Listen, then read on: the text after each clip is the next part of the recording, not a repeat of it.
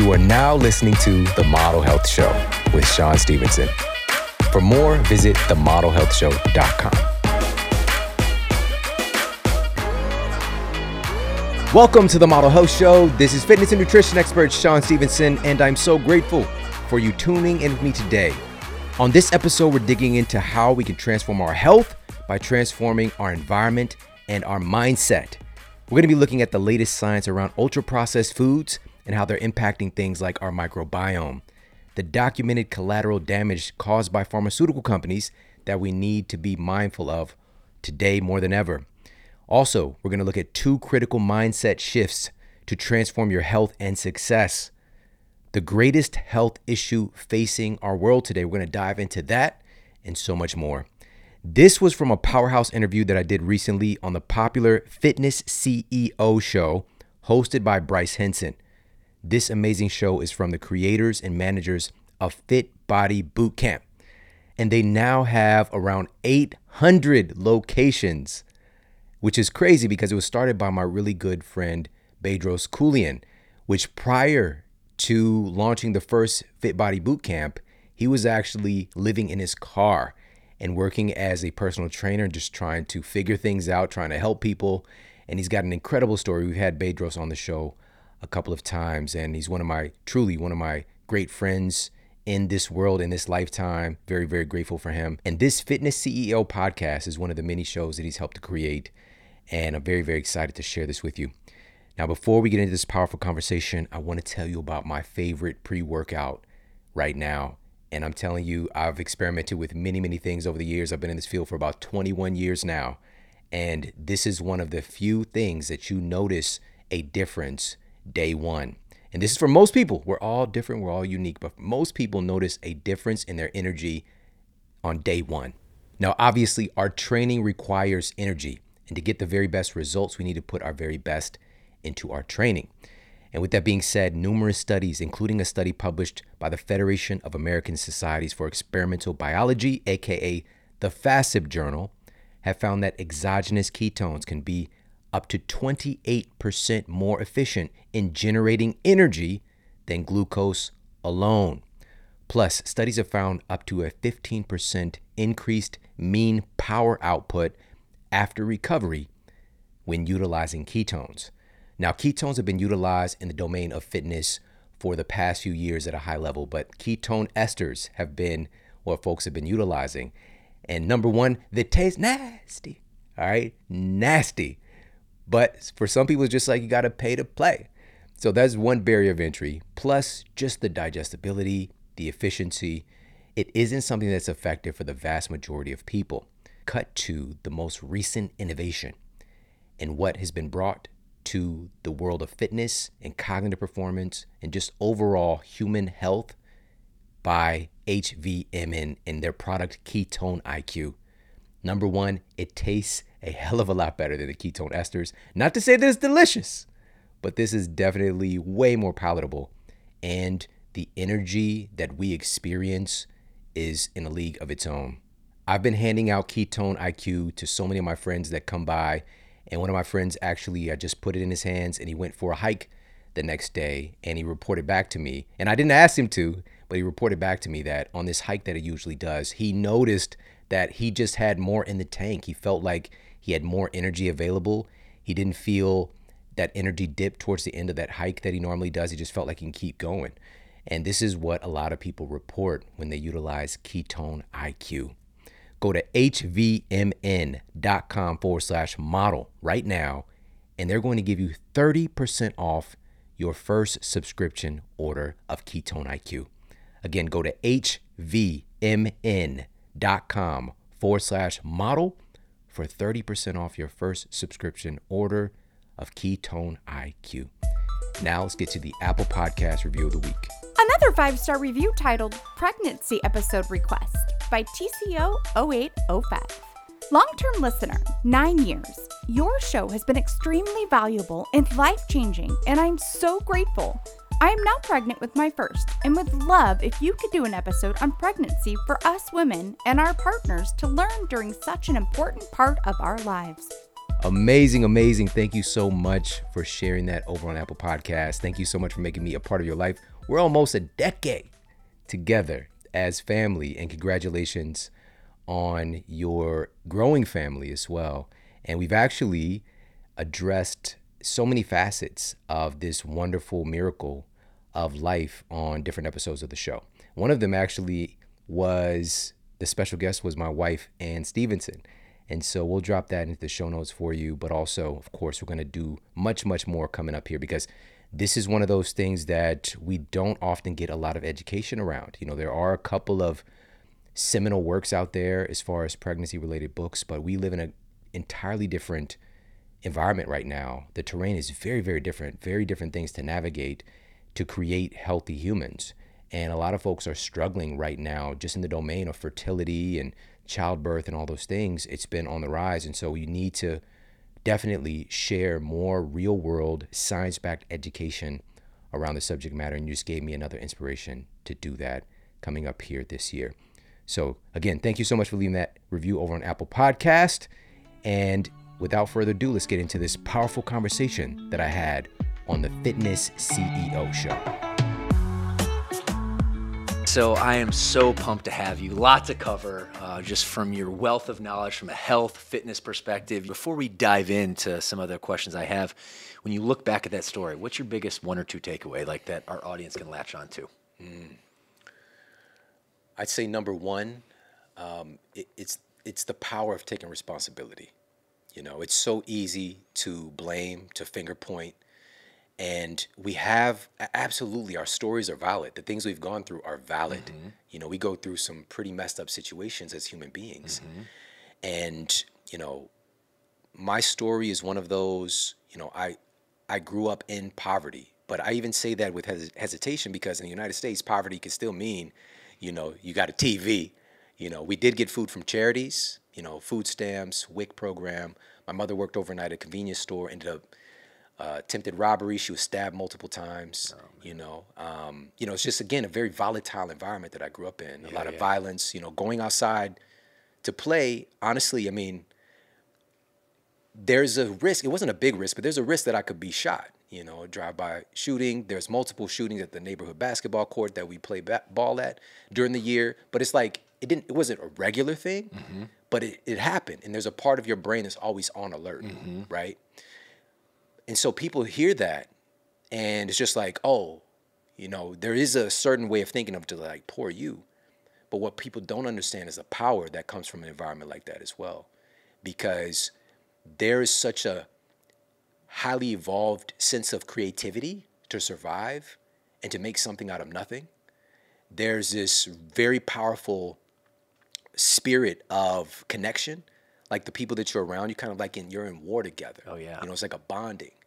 And there's just like a deep sense of like people having your back. And there's also this very powerful sense of overcoming you know that was just like there's this muscle built like we're going to we're going to make it you know? Now here's the thing it's like where is that creativity pointed? Where is that we're going to make it pointed? Is it pointed towards just getting by or is it pointing towards something bigger is the creativity pointed towards just getting a meal on the table, or is it pointed towards transforming the health of our family, right? Because those muscles were getting built, it's just I didn't know where to direct it. And so, me taking responsibility, it, it eliminated this possibility of like offloading or placing the, the, the responsibility on someone else to, to change my life for me.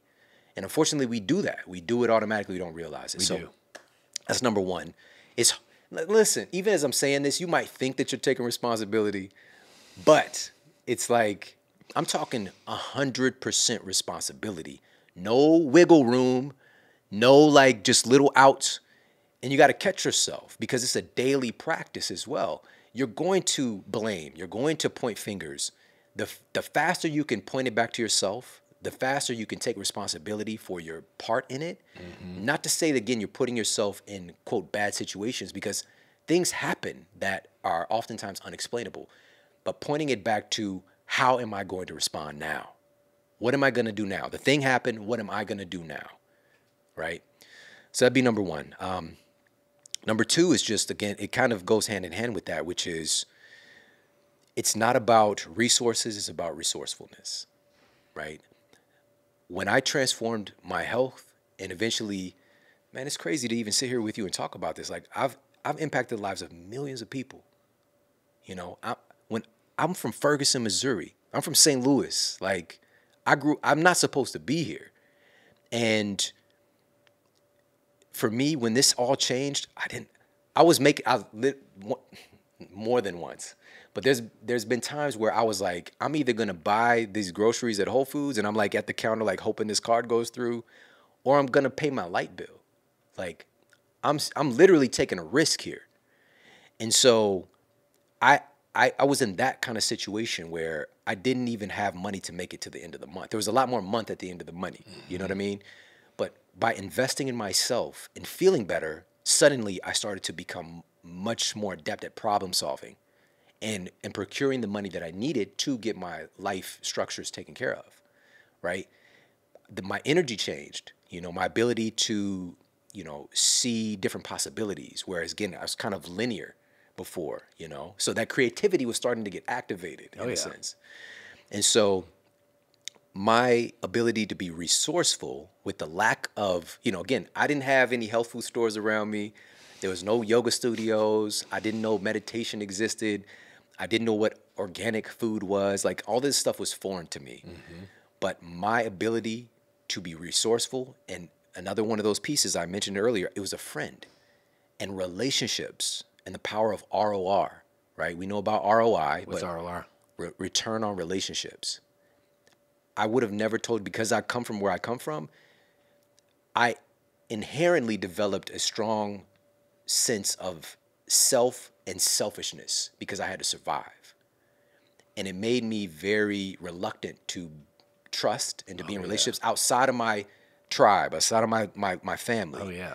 Right. So it was a lot of like lone wolf type energy, mm-hmm. right? Like, and if I'm going to make it, it's all on me. Yep. It's not yes, I, again, this is don't mistake it from the taking responsibility part.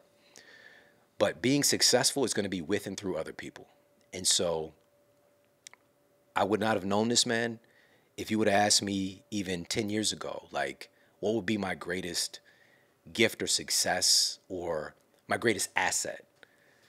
You know, I would say something along the lines of like, you know, maybe a financial thing to accomplish or like some kind of like career thing.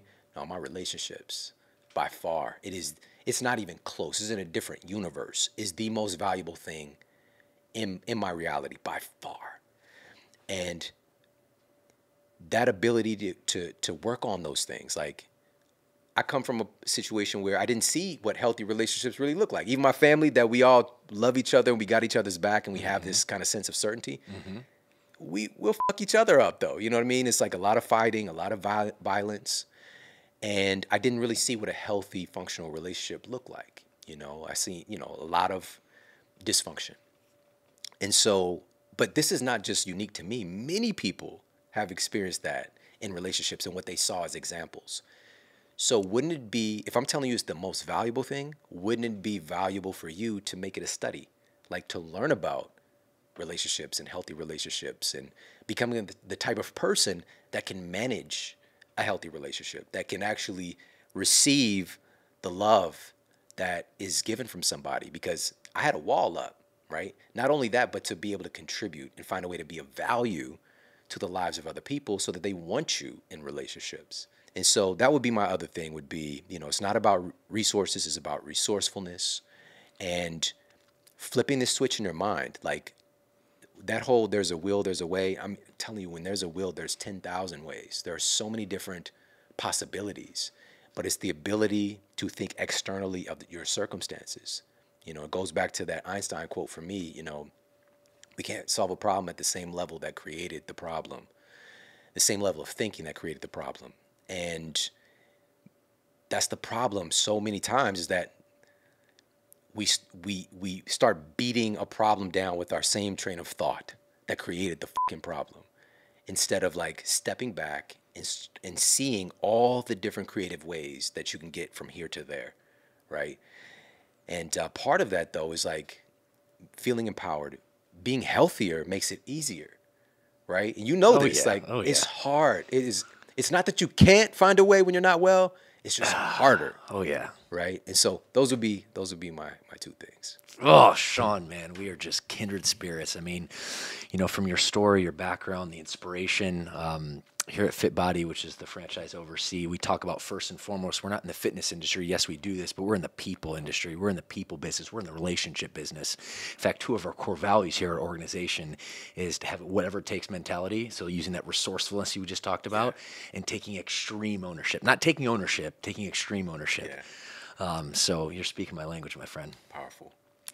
So um, I want to go high level here, and then we'll kind of will it down. Um, but um, you are a health expert, you're a sleep expert, you're a nutritionist, nutrition expert. Um, what would you say, in your viewpoint, are the big problems facing the health of our country right now? And there, there's many, uh, but we'd love to unpack that from your lens. you know, when when addressing any problem, I think it's always valuable to know what you're actually dealing with. Right? A lot of times we're fighting with things we don't even understand. We don't even know what the situation really is.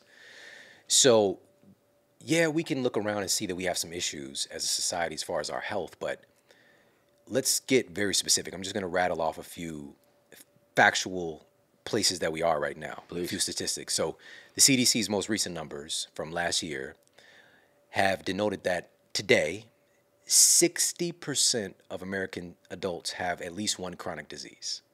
All right. So the majority of our citizens today have at least one chronic disease. 40% have two or more. All right. So automatic now immediately, if you don't have a chronic disease, you're not normal. Do you do you understand where we're going with this? This is wild. Okay. So that's number one. Uh, within that, within that context, about 60% of American adults have some degree of heart disease. We've got about 130 million Americans that have type 2 diabetes or prediabetes. We've got about 115 million Americans that have regular sleep issues and sleep dysfunction. And we've got, right now, this is crazy, I'm about to say this. When the new numbers come out, which they haven't been published yet, it's going to be even scarier because they haven't been published post COVID yet. But prior to the pandemic and pandemic related shutdowns and mm-hmm. changes, mm-hmm. we had about a 42% obesity rate in our society. 42%. 42. And it was on track by 2030 to be at 50%. percent mm-hmm. Okay. Not to mention, we're talking about clinical obesity, all right? We're not talking about the overweight, overweight component as well. Because if we bring those together, we're looking at it's knocking on the door about 80% of American citizens are either overweight or obese. And because of the because of the launching pad for even more disease and dysfunction over all these shutdowns and changes and something called recidivism, basically gaining weight, especially for kids. Like, matter of fact, let me just share this with you with, with kids because the CDC yeah. did publish this. And this was uh, a study looking at kids during the pandemic, and they found that moderately obese children, their annual weight of their annual rate of weight gain doubled over the course of the initial year of pandemic shutdowns. Now, again, that might be like, oh, that's a temporary thing, but recidivism is like once we reach a state, it's kind of like a thermostat. It's like getting your body at that set point where it's more difficult. And anybody that struggled with their weight as a kid knows how mm-hmm. difficult it is to, to change when you're an adult. Even as adults, once you hit a certain like you you put on weight, it's it becomes harder and harder to change that set point. And so, you know, we're we're def we're going to hit that number of 50% before we get to 2030, Oh, yeah. which is just around the corner. Oh, like, yeah. It's like 6 years away. And so these are just some. I can go on and on. We could just do the whole episode on the fucked up statistics. Yeah. But here's here's the thing. We have power to change this. Oh, We yes. absolutely do. Amen. But we have to understand that we also have a 4.2 trillion trillion like we can't even fathom how much money that is healthcare system so that's how much money is invested into our healthcare system annually at this point we are the sickest society in the history of humanity all right chronic disease specifically all right we're talking about largely socially societally structurally, culturally induced chronic diseases. Mm-hmm. We're not talking about infectious disease, which is funny that that's even gone up. Right? We don't really think like we thought we had that figured out, but mm-hmm. n- no, it's not the case. And so, with this being said, this is a situation that we're dealing with. With that healthcare model that we have, it's profiting off of sickness. And there are, again, tri- trillions of dollars. Our healthcare system and the amount that's invested, like this is knocking on the door of about 20% of our gross domestic product. Like it's a big part of our economy. If you want to bet on something, a safe bet in our society today, bet on sickness. That's how fucked up it is. All right. Now, with that said, what are we going to do about it? Yeah. What are the solutions here? So, knowing that this is the state that we're in, and I started it off, this, I was pointing to where we're going to go, which is if you're healthy today, you're not normal, you're abnormal. How do we change so that health is normalized? And what it has to do with is culture. For years, and I know you've done this, I've done this, we point people towards behavior change mm-hmm. because it's powerful. Mm-hmm. You know, changing a behavior, changing a habit can change someone's life. Totally.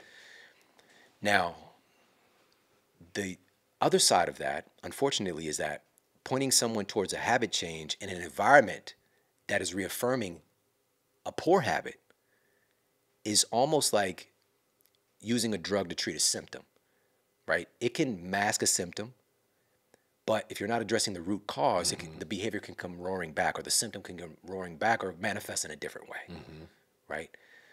And so, at its core, and really what this new project is about, is because I finally did something that, and again, the, the data was crazy. I couldn't believe that nobody was talking about this. Social science and how our relationships, how our environment, how our culture is the key controller of our choices. Because as we sit here, we think that we're making the choice on what we're eating, right? And now we do have more options. You and I, mm-hmm. we're aware of all the different options. But just for example, uh, a culture in Maui, mm-hmm. right? They eat certain things because it's a part of the culture. Right. A culture in Nairobi, they eat certain things because it's a part of the culture.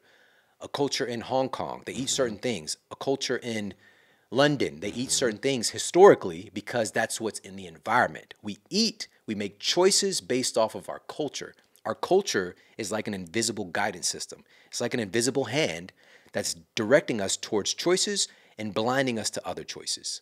All right. And to, to give an example of that, if we have a hunter gatherer tribe, which we evolved from, but there are still a couple left on, on Yeah, Earth yeah, today. Yeah, yeah.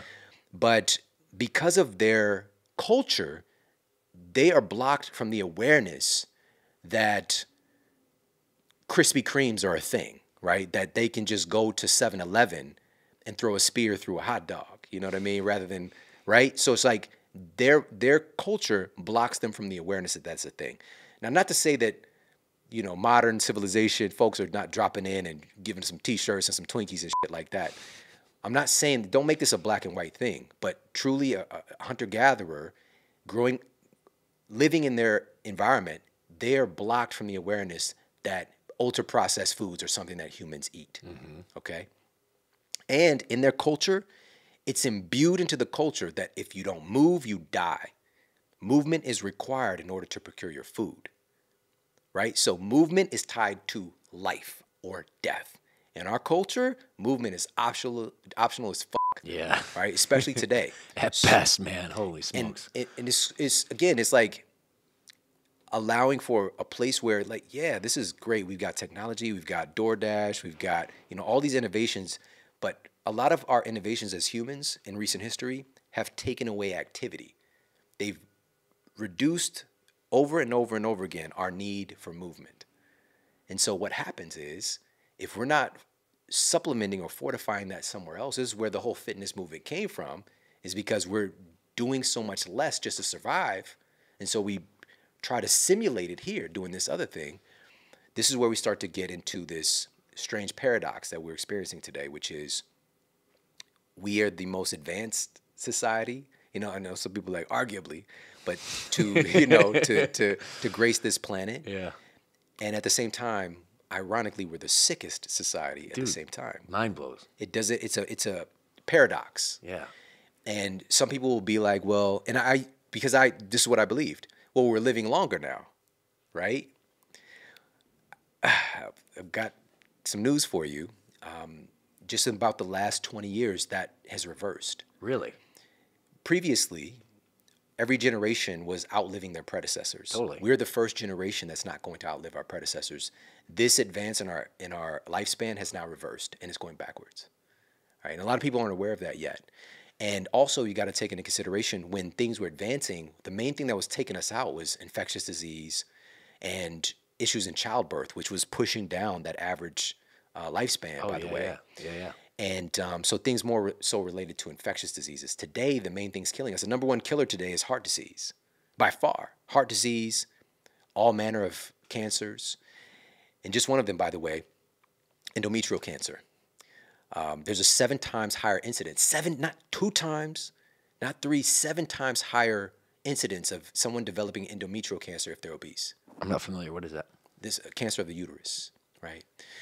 And so, you know, again, if we start looking at what are the conditions that are creating these epidemics, multiple epidemics of chronic diseases, diabetes is just skyrocketed in recent years. There's a paper published in the New, New England Journal of Medicine, one of our most prestigious journals, and the title of the paper was effectively uh, 200 years of diabetes and they looked back over you know the last couple of hundred years and, and looking at the diabetes um, prevalence and only in the last 40 years it's just in the last 40 years diabetes has almost quadrupled in our society all right type 2 diabetes we're, we're talking about wild, specifically Shawn. That is wild. and so let's just hit right now one portion of the solution. We can go deeper. Understanding that your culture is controlling your choices, your culture is controlling your awareness, your culture is determining largely your health outcomes as a result. This is why, again, being in a certain society where I come from, every single one of my family members had at least one chronic disease. Everyone including my, myself, my brother, and my sister. My brother, my little brother, he's hospitalized with asthma multiple times a year. Really? Terrible asthma. My sister, terrible eczema. Myself, arth, fucking arthritis as a kid. Like my bones and my spine are breaking down. Not to mention asthma, hospitalized, had my had my inhalers Inhaler as well. You know, my mother obesity, diabetes, eventually cancer. My stepfather, just again on and on. My losing so many family members. Right, it's just normalized in my environment. But guess what? I broke out of that. I broke that pattern. And how I did it was I changed the culture. I made it so that healthy options were easily accessible because when I made the decision to get well, they were not easily accessible. But I didn't let that story stop me. I started making it easier to access things that fortify my health. And that had to do with the people that I was around. Funny enough, when I started to feel better, I started to change my relationships. And it wasn't conscious. It's just like this is a mismatch energetically, like, you know. Like And so- frequency, vibration, right? and that's a real thing. Like, Yeah, I oh mean, yeah. you, don't even get me started. you know, yeah. like for, for years I've been contributing to a place called HeartMath Institute. And so we can read, you know, um, fields that are broadcast from the human heart, the brain. And we know this, like even the electrical output of the human heart. We see that on heart monitor. You know, you see it on the EKG. movie, Yeah, right? yeah, yeah. And um, but there's a field, there's an energy field that's emitted from the human heart. It's called a tube torus, and it's multiple feet from your body. And these fields, literally, because we're kind of, I'm not gonna say we're ignorant, but the way that we're designed as a human, we certain see a certain spectrum of light. Other animals see different spectrums of light, right? And so because we see a certain way, we we don't understand that there's a lot more to this story, you know. And now we have these new fields emerging. Well, recently, um, really becoming popularized of like quantum mechanics and and and things of the like. But you know, it's ve- there's so much about our reality that we don't understand, but we act like we know. That's the problem. And so yeah, so even that energy exchange, and I'll just share a study real quick. There were some researchers at uh, Yale who put two people. I mean, they were strangers, but they allowed them to create rapport. You know, maybe like five ten minutes of small talk, and they were, had them strapped to um, brain monitors so they could see their brain waves and their frequencies. And they found that even within 10 minutes, their brain started to sync up the way that their brain frequencies and patterns of brain waves, right? So shifting, you know, beta and delta and all this stuff. Basically, their brains start to match, all right? And this is what we do, but it's unseen. we sync up with other people. We have to do that out of survival. We see that in the animal kingdom. Mm-hmm. Like, how the fuck do those birds know how to fly like that? Yeah. You know, like in this sequences. like, Yeah. it's not like Charlie, you take the lead. they just know They how just, to just go. sync up. Yeah. You know, bees and like the list goes on and on. We do that too. And so the people around me also moving from, okay, I've got this one kind of high leverage thing. Like you always can find a high leverage spot, right? It's like Archimedes, right? Having that lever, mm-hmm. right? Mm-hmm. And so for me, it was the university gym. That was my highest leverage. And I used the shit out of it, right? Because again, in my environment, it was just a 15 minute drive to get to the university, by the way.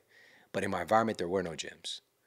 There's a safety concern with running in the neighborhood, you know. But this university gym, I'm about to leverage this. I didn't know that I was doing it though, but I was leaning into this is an environment that can fortify the results that I'm looking for, right? And also the, the food complex. So suddenly, ironically, all these years, there's a right outside of Ferguson. Well, uh, there's like a good there's a good part of Ferguson, right? It's, like that with a lot of neighborhoods, Just like right? anywhere, yeah. But there's a farmer's market that been going on forever, for years and years and years. I just wasn't in tune to it. I didn't know that it existed. But now that I'm focused on this, now farmer's market is just like five minutes from my house. Um, and now, not only am I going to the farmer's market every week, saving money, meeting the farmers, right? The people actually growing my food, I'm getting like that much closer to my food. I'm taking my family with me. And my family, even now, like they know it's a deep memory for them of like us going to these farmers markets because it was a new adventure for all of us, mm-hmm. you know, and get the kids like there's little, they might make little stuff there, you know, like little treats or whatever. And we're getting these foods and they're talking to the farmers. And, you know, it's just like, it was such, it was a family culture shift by us doing these things together, right? And so the mission now for everybody is to understand that you have agency coupled with and by the way I got I'm just going to make this caveat.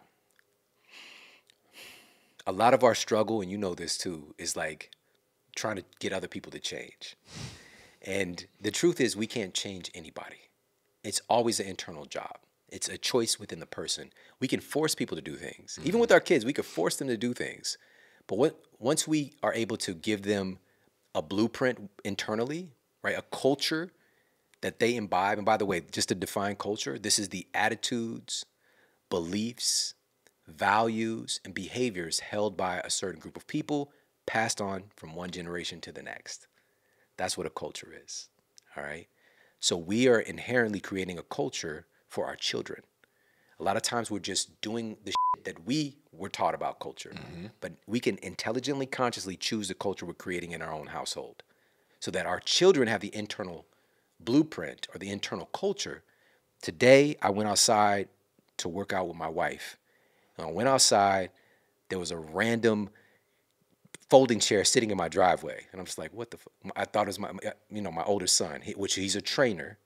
All right. And I'm just like, oh, he's out here doing, he's probably shooting a video or something. He's probably in his early 20s now. He's, he's 22. And I, you know, I started training with my wife, and here comes my older son and my youngest son, 22 and 11, walking down the street. They were training together. I didn't tell them to do that.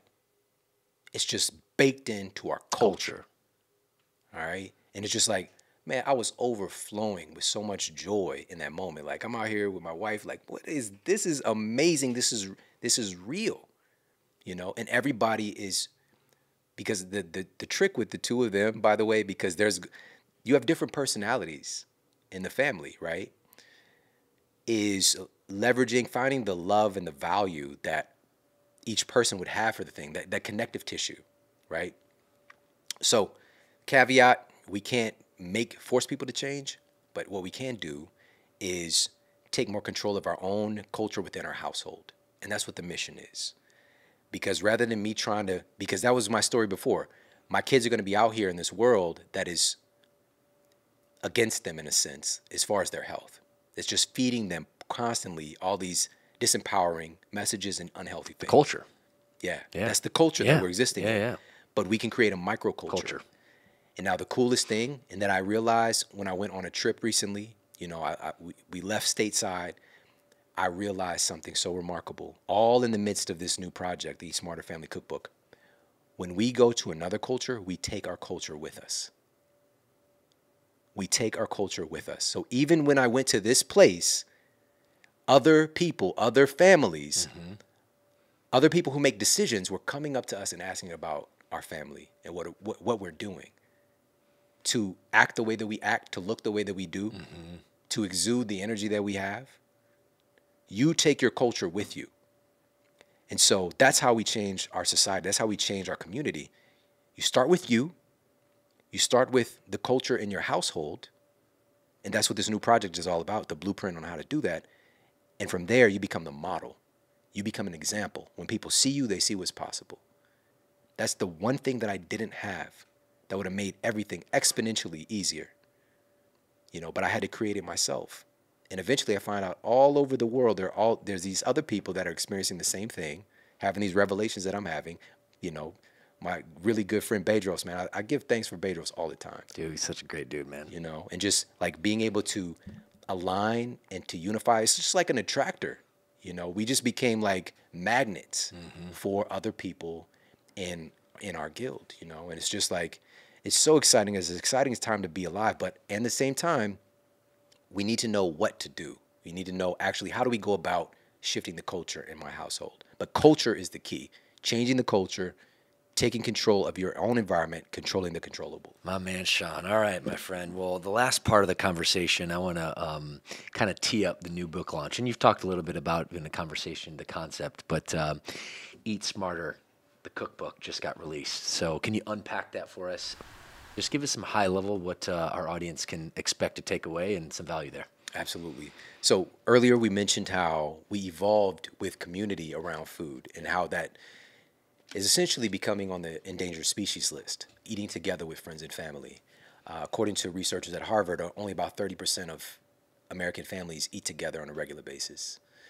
And we're, we're devolving, we're, we're moving away from a thing that has this protective capacity that, again, I was shocked to find. I'll just share a couple of these statistics Please. with you. Please. So, a different set of researchers at Harvard University was tracking family eating behavior for years. When I found this research, which I've got several colleagues at Harvard, I was shocked. Like, I'm like, why isn't this everywhere, talked about all the time?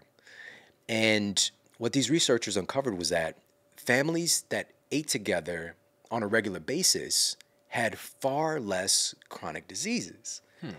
In particular, they found that they had a much higher intake of essential nutrients that help, again, the immune system, that help the body to reduce the risk of chronic diseases, and significantly less intake of processed foods, ultra processed foods, chips and sodas and things like that. Not to, again, not to not to vilify those things, but it's a smaller part of the overall intake. Now you couple that with a really fascinating study that was done looking at minority children. And what they found was that eating together with their family four four meals a week dramatically decreased their again incidence of risk for chronic disease and infectious disease as well by the way those can go hand in hand but what they found was again and i'm just want to give the specific numbers here they found that the children who were eating with their families four times a week they ate five servings of fruits and vegetables almost every day five days out of the week all right? And when the television was rarely on or not on at all even lower intake of processed foods and soda all right? That was already diminished regardless of the tv but when mm-hmm. it's not on Much less. much less. Yeah, yeah. couple that with there's two studies combined published in the journal pediatrics and the journal of the american medical association and this is the homework for everybody all right? This is the one right here so what the researchers found was that eating together this is specifically the benefits for children this is huge for our kids children who ate together with their families just three times a week and this can be any meal by the way mm-hmm. three times a week had significantly lower incidence of obesity lower incidence of disordered eating, and lower risk of overall chronic diseases and infections. What? Three, just eating with your family three times a week. Holy smokes. Okay. And now, what about us as adults? I shared another study in the Eat Smarter Family Cookbook looking at uh, employees of IBM. And basically, what they found was that there was this dramatic protection against abnormal stress for parents if they're able to get home and eat dinner with their families. And the more that work was inching into their ability to eat dinner with their families, the more their uh, unhappiness at work took over and, and abnormal amounts of stress. And why does this matter? Well, another study that was published in JAMA, Journal of the American Medical Association, the researchers did a meta analysis and they found that upwards of 80% of physician visits today are for stress related diseases. 80%. Upwards of 80%. Whew. See, it was 60 to 80%. Yeah. And so stress is a huge component because your thoughts create chemistry in your body. It's a very powerful pharmacy and, and altering your system, whether it's hormones, neurotransmitters, cell function, the function of your mitochondria can shift instantaneously based on your perception of stress. All right, it's power. Like that's a whole other conversation for another day, but it's intertwined into the into the book. So, with that said, three meals a week. This could be family dinner on Tuesday and Thursday and brunch on Sunday. You know, right? And so for me, I'm a why person. Like I want to know why. Like why? How does that work? And so one of the obvious reasons it works is that by you having that planned, and by the way, you need to schedule it. All right. We got stuff on our schedule that matters far less than our family. For us in our busy lives, a lot of times if you don't schedule it, it's not real. It's it's fleeting. It's a maybe. Schedule it. When you do that and you know that family dinner is on Tuesday, it immediately invokes the brain, even your subconscious, to plan, right? What are we gonna eat? Like it just it it creates more of a spirit of planning and purpose instantaneously because we know that the thing is in front of us. Use that to your advantage, schedule it. And that's part of like, so what are we eating? Even if it's a shared meal, like a DoorDash, or you pick up something, once it becomes ingrained in your culture, and it is a day where everything just kind of goes off the rails, and you've got to order something or pick something up, we still sit down and eat together, right? So again, it's creating a, a new family culture of eating meals together more frequently. It's protective for your children. Another reason why is that there is like some powerful psychology that's in the midst at a dinner table, okay? A dinner table is a unifier, all right? Now, of course, there could be drama at the dinner table. I don't know if anybody's ever seen Yellowstone, but Beth is a problem at the dinner table, okay? She's never to finish a meal. So some families might have characters like that. But wh- what I'm pointing you to, and this is also, I address this in the book, being a parent, and this is the thing because we point fingers, all those years when I was doing clinical work, the number one reason that people gave, you know, men and women coming in to see me for not achieving the goals that they wanted to achieve was their family. Yeah, so you got this thing is like, well, it's just like my kids won't, my, my husband won't, my mom won't. You don't, you know, you don't understand, right? And they're pointing fingers at their family. They're the, they're the big obstacles. And the reality is this: you know your family better than anyone. But because we just want them to do the shit we want them to do, we don't have to tell them, or we don't have want to have to cater things to them, unless it's their birthday or some shit like that. But in reality, you absolutely know what inspires your children to take action and what makes them retract. You know what excites them and you know what de excites them. Use that to your advantage. Use that as an intentional, loving parent and start to put in place strategies to get through to your children and the people that are around you, your, your loved ones. My wife, I'm like, I'm Pinocchio to her. Like she can, she knows how if she wants to. Sometimes she doesn't want to. Yep. And that's when we'll have conflicts. But she knows what will get me to be very influenced. You know what I'm saying? And I know the same thing for her. Sure. And sometimes we just don't feel like we have the emotional reserve to go out of our way. This goes back to even you know the love languages, right? The five love languages. And by the way, Gary Chapman's work is in the Eat Smarter Family Cookbook because those different love languages, basically, we give and receive love differently, but all of us have all of them, you know, right? So maybe, for example, um, with myself and my wife, you know, maybe my love language is words of affirmation, mm-hmm. right? That really makes me feel like she loves me, mm-hmm. right? For her, it could be acts of service. Acts of service. Right? Yep. And so, like, but if I'm just telling her how amazing she is and beautiful, I wrote her this beautiful poetry, it's like, oh, that's cool, Falling deaf ears, bud. right? Yeah. You know, but then it's just like, oh, Yeah. she you know she doesn't she doesn't see me or love me like you know like but the reality is with those five love languages food fits into all those things perfectly all right? So for example with acts of service oh my goodness when my wife had our youngest son and my mother-in-law brought over food you know um, she, she, she's from kenya so she made like um, traditional Kenyan food, chapati and dangu and chele, sukuma wiki, right? So all these things I didn't know what was, and basically this is just I just said rice and beans and greens and some chapati and you know some ground beef or whatever the case might be, right? Yeah, so yeah. she she brought over food is that, that act of service for her. She's not coming over telling her daughter she loves her. That's not that hasn't been in her her uh, family history. Mm-hmm. Like me doing this for you, I love the shit I you love you. Yeah. right? Yep. And it's just like, man, it fills my mother-in-law up so much to to cook for us and to provide that service. And for her, words of affirmation, right? So speaking that back to her just fills that pot, fills it up. And um, you know, uh, physical touch. Nothing touches us closer than the food that we eat. It's literally we're taking something from the environment, putting it in your body, Yeah. and it becomes a part of you. Totally. That's so powerful Totally. you know and i can go on and on with those connections but you know I, I it's interwoven in in the book because i i knew this intimately and i saw it in in clinical practice but also just in working with all of these experts in their respective fields it's just like there's something really special about food because it changes you from the inside out because food isn't just food it's information right so it's providing certain nutritional inputs that's changing your chemistry. Like you can't it can't help but do that, right?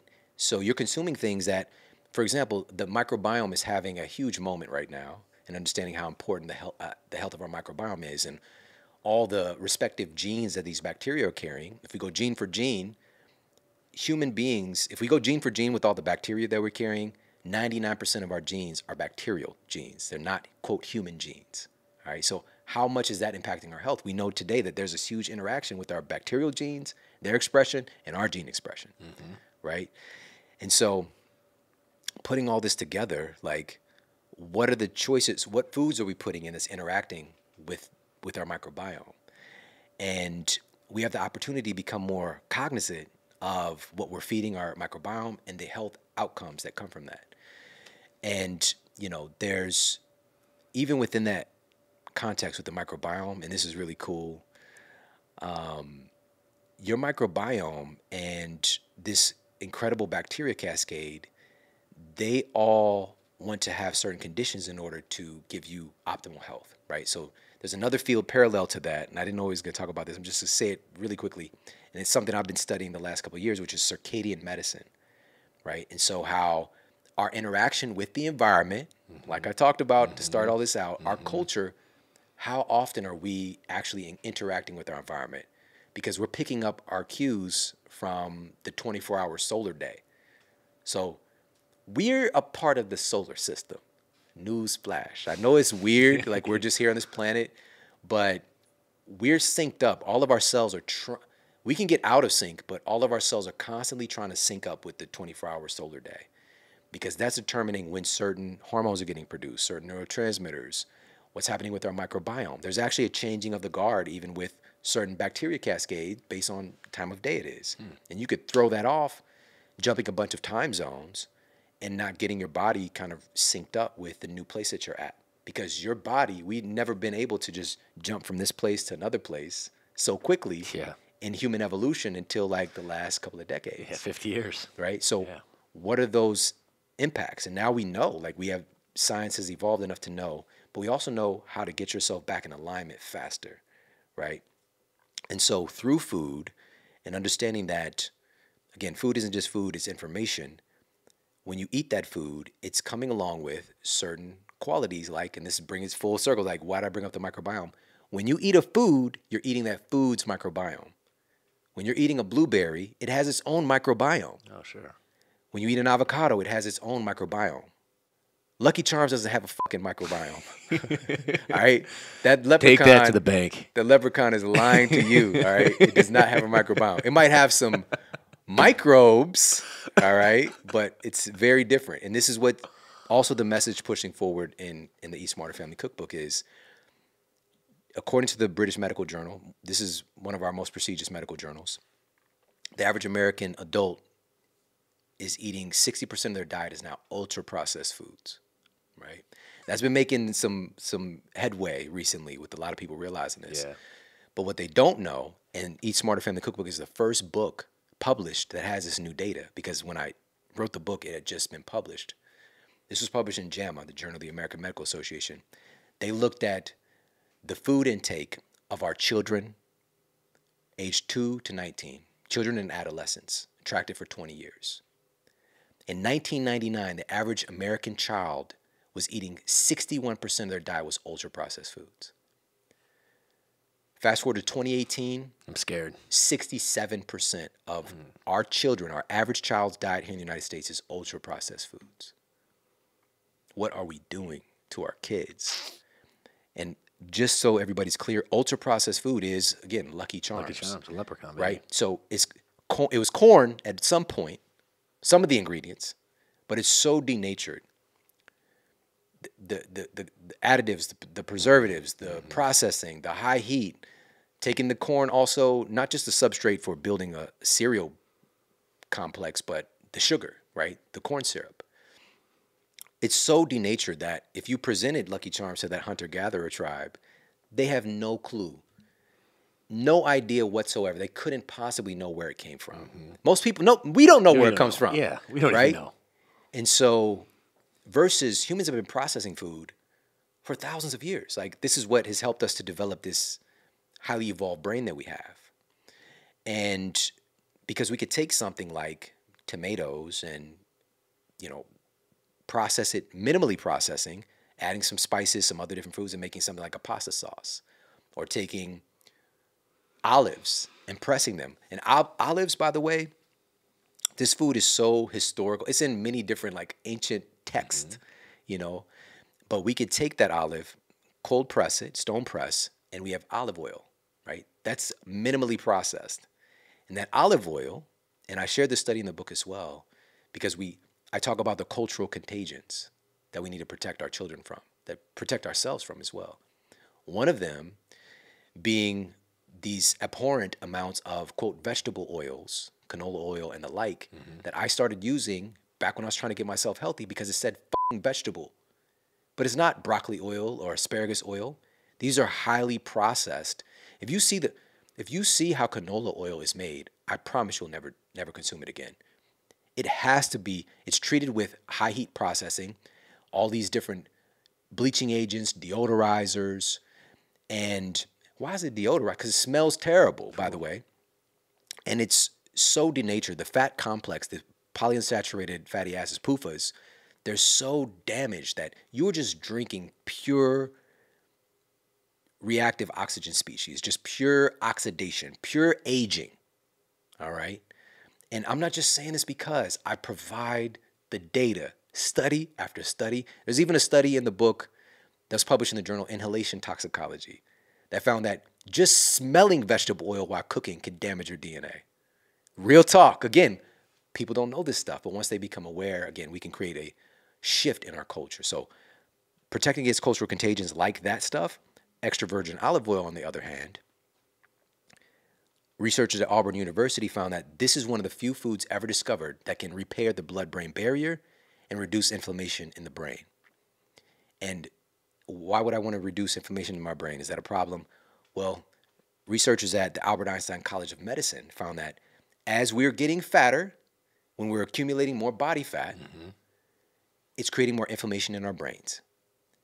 And they found that inflammation in our brain creates more body fat and insulin resistance.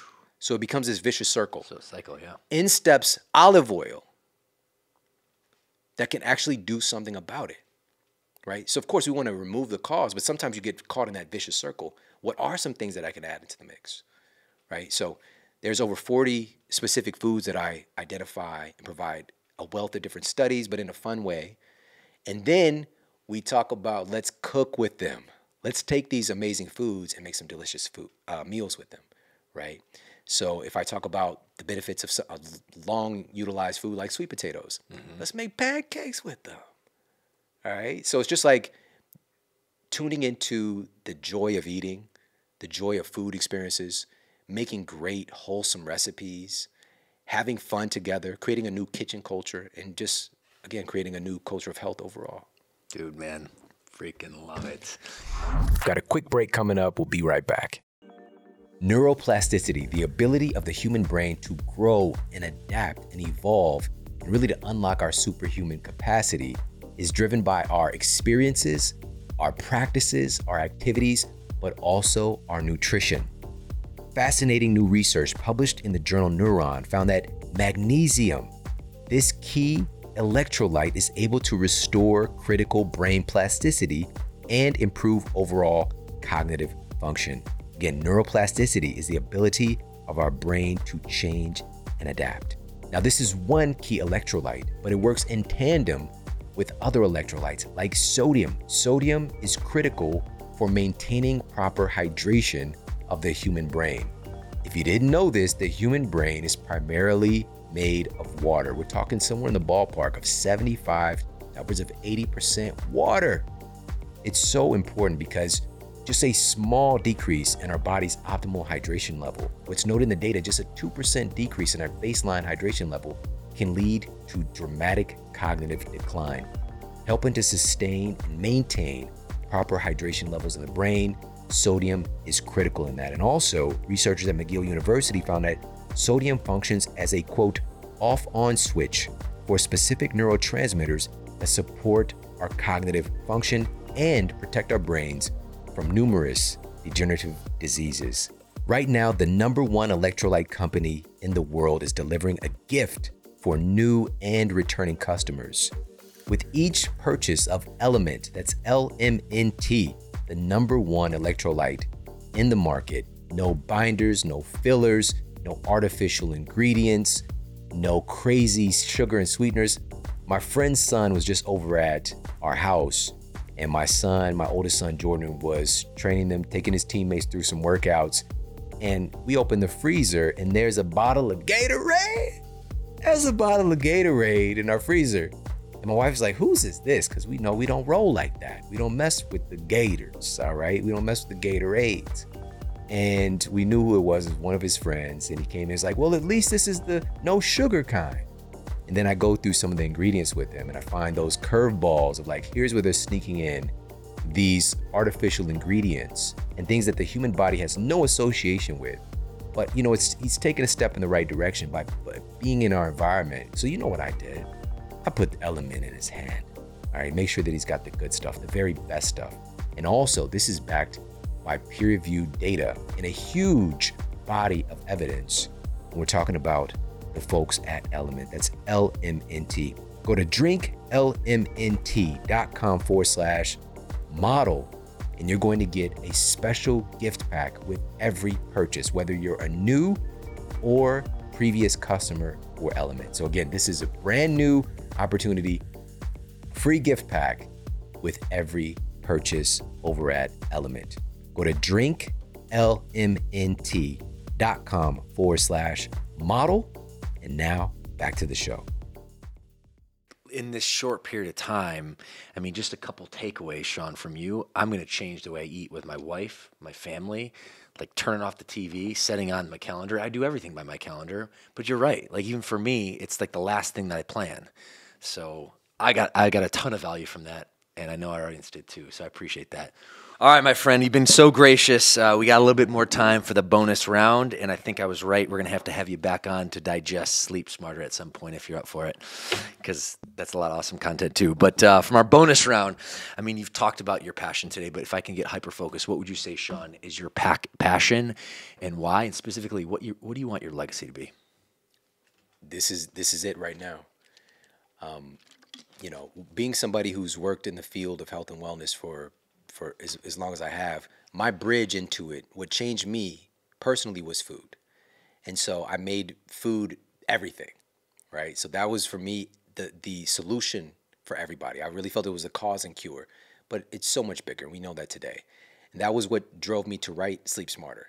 Like I didn't plan on being this like kind of global sleep expert or uh, uh, subject matter expert with sleep, but that put me in a different stratosphere.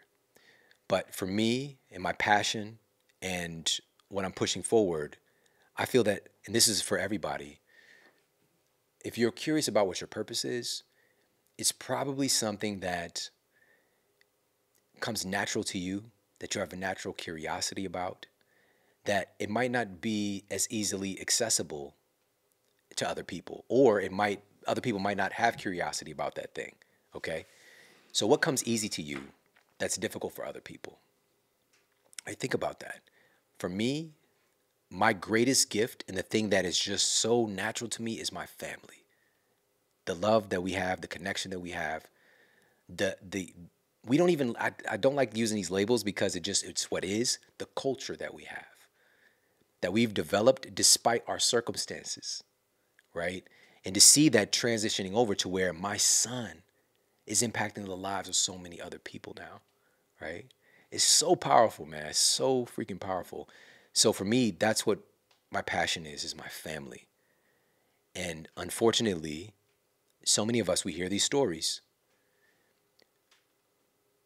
We work so hard to provide for our families and then we miss out on our families. And I'm here to tell you that it's a both and world. It's just a shift in our priorities. It's just a shift in getting clear and honest. Like, is your fam- family really the most important thing? Fucking act like it. And so, by exercising that muscle, and of course, this has not been easy, by the way, but figuring some things out along the way and being able to put that into a shareable resource now.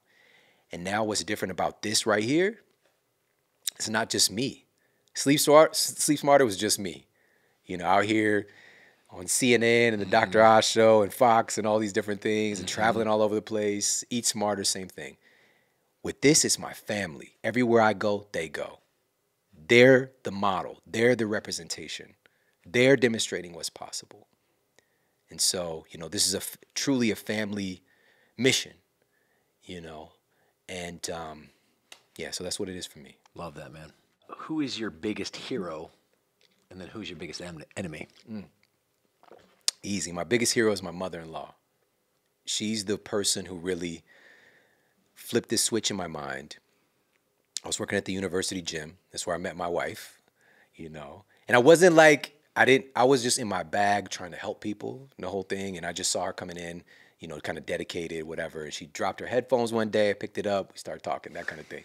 But I didn't know this until like literally maybe three or four years ago that she had her eyes on me. Ah. All right, so she was like, oh, she told her friend like, I want him to train me. She, she dropped her headphones then, huh? Uh, right. And it, listen, it was the most awkward machine. You know that adductor machine. Uh-huh. You know where the leg. yeah. yeah. So it's just like, so I was very like, I tried to do it in the cool way, you know. Um, but yeah, but you know, meeting her, getting the package deal and having my mother-in-law and seeing the transformation that she created in her own life and how she was impacted. She's an occupational therapist, and she really leveraged because she see that saw that people in her in her field, she's got all these great therapists who want to help people, but a lot of times they're not getting well, and so she started to implement pieces of nutrition and meditation and all these other tools that again for me I thought was super super weird mm-hmm. at 1st mm-hmm. And it wasn't until I was like I said just growing up in in the kind of health conditions that I had once I didn't have like chronic asthma I still had seasonal hay fever that would hospitalize me pretty much every year. I couldn't breathe at night. Dang. Right? And this was just like we'll just say 2005. All right and um, out, outwardly very healthy but i was still including some things that were causing this kind of histamine reaction mm-hmm. making me hypersensitive to the world around me that i should not be allergic to the world sure. right yeah. and so i went over to see my wife my then, then girlfriend she took me to the er and i got my script my, my prescription and I, we stopped by my my mom in law's house, and she told me, you know, my daughter tells me that you have this uh, hay fever or you have these allergies and you can't breathe. I was like, yeah, you know, it's the weather, you know, this happens every year. She was like, she just looked me in my eyes. She's like, is the problem out there or is the problem in you? Bro, that like, it baked my noodle, man. Like, I couldn't, I was just like, oh my God, I never thought about it like that. Yeah. And so that sent me down a path. And I, again, I'd already made so many great improvements and helped a lot of people, but that made me start to reassess the environment, my internal terrain, and looking at what is right for me right now versus other people. Because all of us are unique, and that's the future of medicine is personalized nutrition, right? Because a certain food, even for you right now, might really be something you can thrive with, but it might be detrimental later, mm-hmm. right? And we have to have the tools to be able to assess, like, no, this doesn't feel right right now. Let me do this instead. But a lot of times we get caught in diet dogma, and it's just like a certain framework, and we stick to it even if we suffer. And that that framework can be leaving out things that can transform your life. And so for me, it's my mother-in-law, definitely my my uh, greatest hero. She also taught me meditation as well, which if all the stuff that we talked about, that's probably changed my life more than anything. Um, my greatest enemy. Greatest enemy.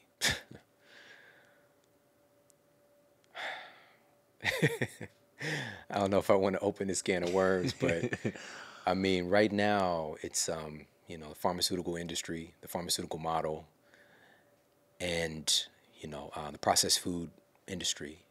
You know, they're both profiting from our sickness. Totally.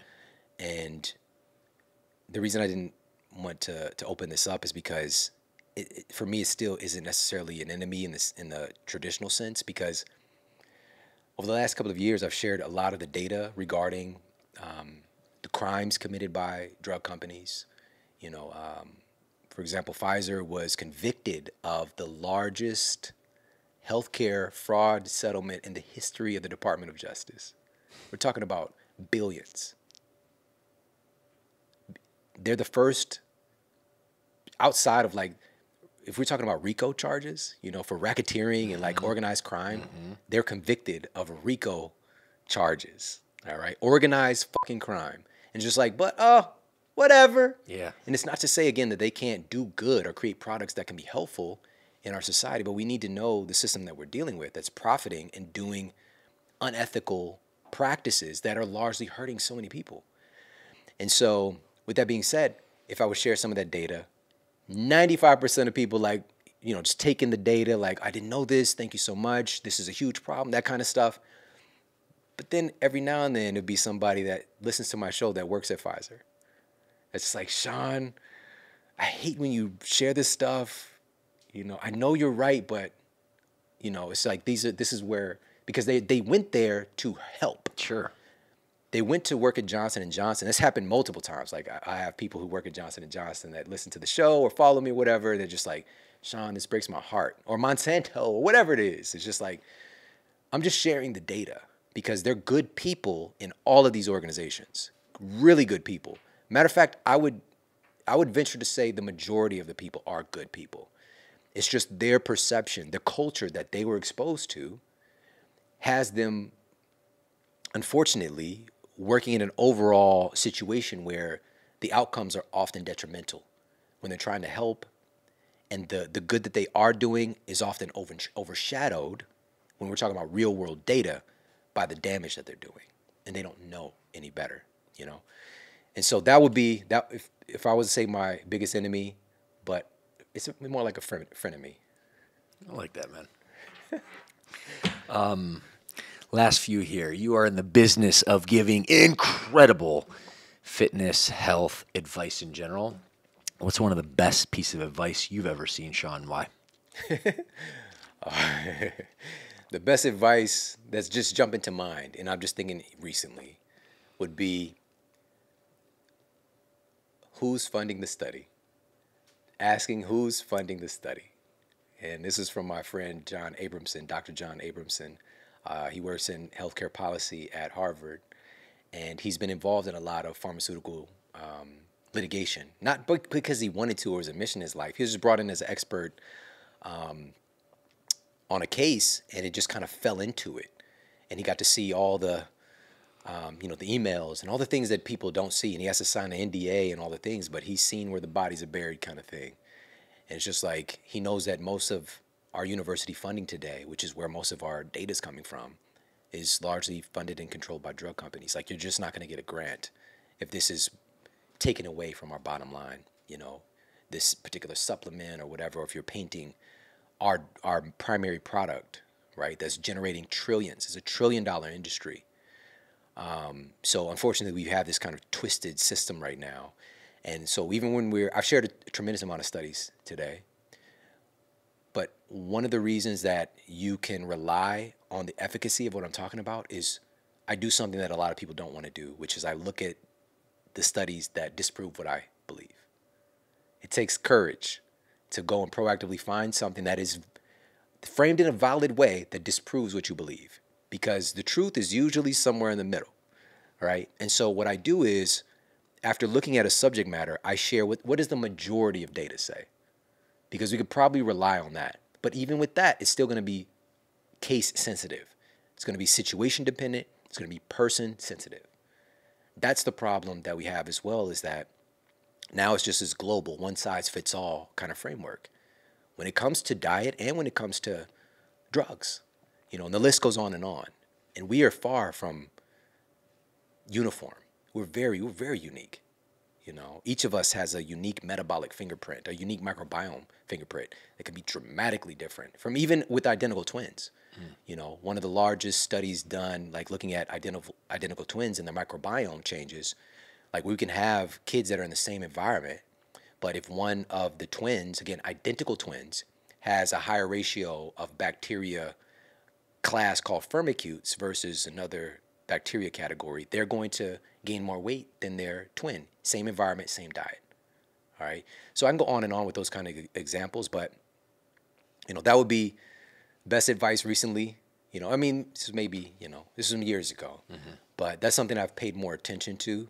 Is like who's funding the study? Yep. What does the majority of data say? Let me also always counterbalance with something that disproves what I believe. Good on you, man. It's sage advice. So, Shawn, what would your parting piece of wisdom be? Our audience here, they're inspired. I'm inspired. I'm a fitness pro. I learned a lot right now. And uh, I would imagine our audience did as well. And not only for themselves, but also to, to be changing in their communities to affect their culture. What would you say, Shawn, from your lens, would be a parting piece of advice from this episode today? As I said earlier, we've got to really get it through our through our skulls that we can't change people. We can't. Change is an inside job. We can inspire, we can create conditions, but ultimately, real sustainable change is going to come from within. It's going to come from an internal revelation. And so, the very best thing that you can do is be as healthy, as fit, as resilient, as creative, as compassionate, as com- as patient as you can possibly be. Train yourself. Work on your own mind and body so you can be an example. Because I promise you, people learn a lot more from who you are than what you say. Right? So that's really the the message and the and the another mandate here. I mentioned three days a week with your family, family meals, and friends are also included. By the way, if mm-hmm. you're like, well, you know, I don't, I'm not living with my family right now, friends are included as well.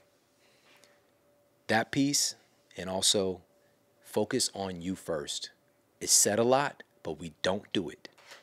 Invest in yourself every day. Invest in your body, your mind, train your, your mind, especially now, you need to train that mental fitness every single day so that you can better influence, so that you can better create conditions for other people to change. Might drop my dude. All right, well, I got one last uh, question, which is my final one. And the title of this podcast is the Fitness CEO Podcast. Uh, Shawn, for you, what does it mean to be a CEO?